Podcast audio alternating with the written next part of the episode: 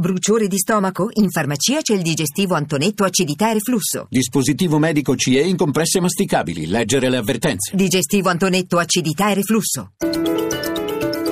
Radio 1 News Economy. Buongiorno da Giuseppe Di Marco, apertura e lieve rialzo per le borse europee che hanno poi proseguito incerte per gli aggiornamenti. Ora ci colleghiamo con Milano, la linea Michela Coricelli. Procedono ancora contrastate le borse del vecchio continente in ordine sparso. La migliore è proprio Milano, più 0,43% positiva, leggermente anche Madrid, più 0,08%, mentre Londra in callo dello 0,16%, Francoforte e Parigi dello 0,17%. Questo nonostante gli ottimi dati sulla disoccupazione in Gran Bretagna ai minimi dal 2015, pari al 4,8%. A Piazza Fari, grazie alla stabilizzazione del del prezzo del petrolio, in rialzo industriali ed energetici, in particolare i titoli migliori Fiat Chrysler più 2,91%, Tenaris più 1,98%. Debole invece il comparto bancario con la Popolare di Milano che perde oltre due punti insieme al Banco Popolare, giù anche Salvatore Ferragamo meno 2,30%. Lo spread, il differenziale tra BTP italiano e Bundo tedesco si è riallargato a 171 punti base, il rendimento dei nostri decennali sale di nuovo al 2,05%.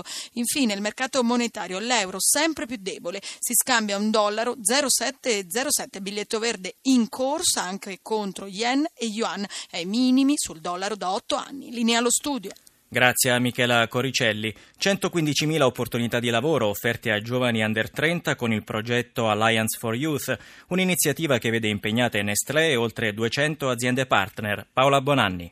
Una vera e propria alleanza per i giovani, stretta dal gruppo svizzero e i partner commerciali in tutta Europa, per giocare un ruolo attivo a favore dell'occupazione giovanile. 23 i paesi interessati, 6.500 le proposte in Italia. Il direttore delle risorse umane di Nestlé in Italia, Giacomo Piantoni queste aziende sostanzialmente hanno deciso di giocare un ruolo attivo contro la disoccupazione giovanile in Europa e quindi hanno creato delle opportunità di lavoro ma anche di, di formazione e di sviluppo attraverso stage, tirocini, coinvolge tutti i ragazzi sotto i, i 30 anni che siano laureati, diplomati. L'obiettivo iniziale era di 100.000 impieghi, andati però oltre le aspettative con più di 600 programmi di istruzione duale e di alternanza scuola-lavoro in vari paesi. In Italia ancora agli inizi, ma con prospettive di grande sviluppo. Iniziativa assolutamente positiva, mercati tipo la Germania, l'Austria, la Svizzera, la formazione duale dove veramente si alterna in maniera strutturale il periodo passato a scuola con periodi passati in azienda sono al cuore del sistema educativo e formativo del Paese.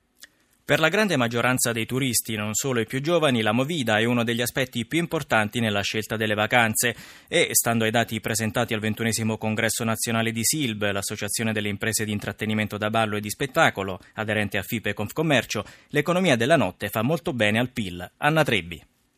Se il turismo cresce e va bene, è anche merito del traino di discoteche e locali notturni, un settore in grado di generare occupazione e sviluppo con buone prospettive per il futuro, dice Maurizio Pasca, presidente del Silbel. È un settore in leggera crescita, nel 2016 genera un miliardo di euro in più rispetto all'anno precedente. Importante il contributo al PIL proveniente dalla Movida, spiega Luciano Sbraga del centro studi di FIPE Confcommercio che insieme al Silb ha realizzato l'indagine sull'economia della notte notte presentata a Firenze.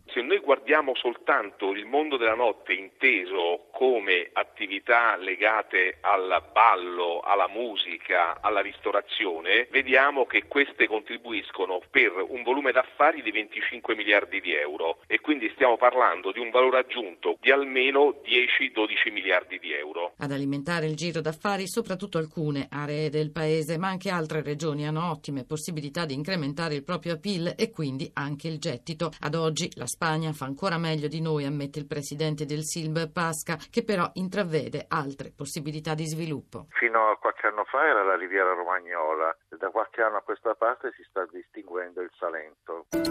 Ed è tutto, News Economy ritorna dopo il GR delle 17.30, grazie a Cristina Pini per la collaborazione, a Roberto Guiducci per la parte tecnica, da Giuseppe Di Marco, buon proseguimento di ascolto su Radio 1.